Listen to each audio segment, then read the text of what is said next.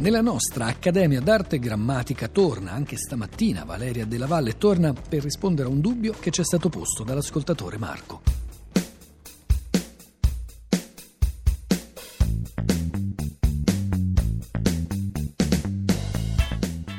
Marco ci chiede notizie di una parola che sentiva usare spesso quando era piccolo, discolo. Marco non ci dice quanti anni ha, ma ha ragione, si tratta di un aggettivo, di un sostantivo che è ancora eh, familiare solo alle persone che hanno una certa età, come chi vi parla. Questo termine deriva dal greco e ci è arrivato attraverso il latino discolus, che significava eh, fastidioso, scontento, intrattabile. È un uh, termine attestato fin dal 300 e eh, in seguito ha assunto il significato di ribelle, scapestrato o anche, ma questo solo anticamente, tipicamente di suscettibile, litigioso, rozzo, incolto. Fino al Novecento è stato usato soprattutto con un senso attenuato, quindi col senso attenuato di indisciplinato, eccessivamente vivace, birichino. Ecco, birichino è un'altra parola forse eh, in via di eh, scomparsa, no? i bambini non sono più né discoli né birichini. Aggiungo che di discolo si usava nel passato anche il femminile disco piccola e ne abbiamo vari esempi in autorevoli scrittori, per esempio in Alberto Savinio, in un eh, romanzo del 1941, L'infanzia di Nivasio Dolcemare, ecco ci sono proprio le discole. Da discolo erano derivati anche il diminutivo